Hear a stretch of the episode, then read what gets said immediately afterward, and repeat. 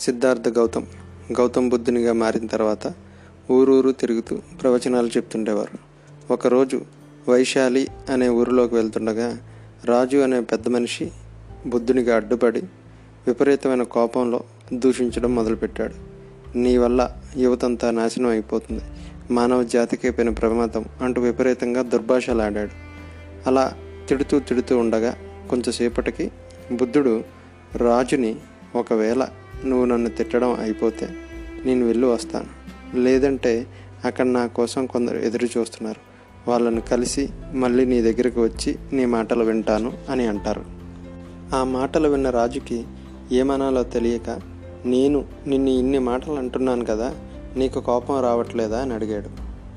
దానికి గౌతమ్ బుద్ధుడు ఇలా సమాధానం ఇస్తారు. నువ్వు నీ కోపం అహం అనే నిప్పుని నదిలో విసరడానికి ప్రయత్నిస్తున్నావు. నేను నది లాంటి వాడిని.